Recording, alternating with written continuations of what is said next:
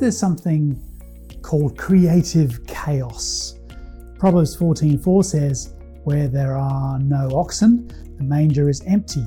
The strength of the ox comes an abundant harvest." Some people like businesses that operate with mechanistic efficiency and autocratic fervor. Uh, personally, I think they lack soul and personality.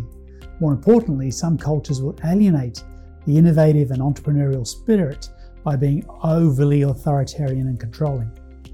I believe we need to have clear vision and common purpose, but empowerment is an important component of sustainable growth. When we release our people, we unlock their potential.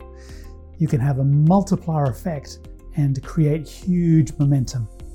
Does it bring some chaos and mess? Oh, yes, definitely.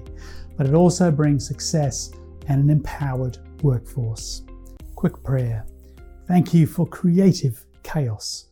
Amen.